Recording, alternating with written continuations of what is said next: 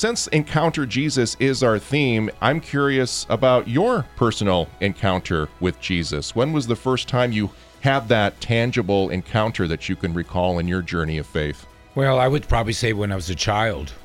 I can remember uh, having almost goosebumps when I looked at the infant Prague of Jesus, if you remember with those statues in the old days, and Our Lady of Perpetual Help. Those were kind of little memories.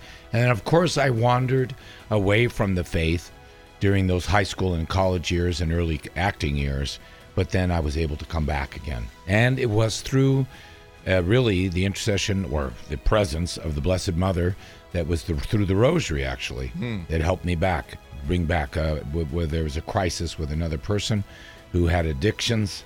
And uh, with that, uh, I started to pray for her.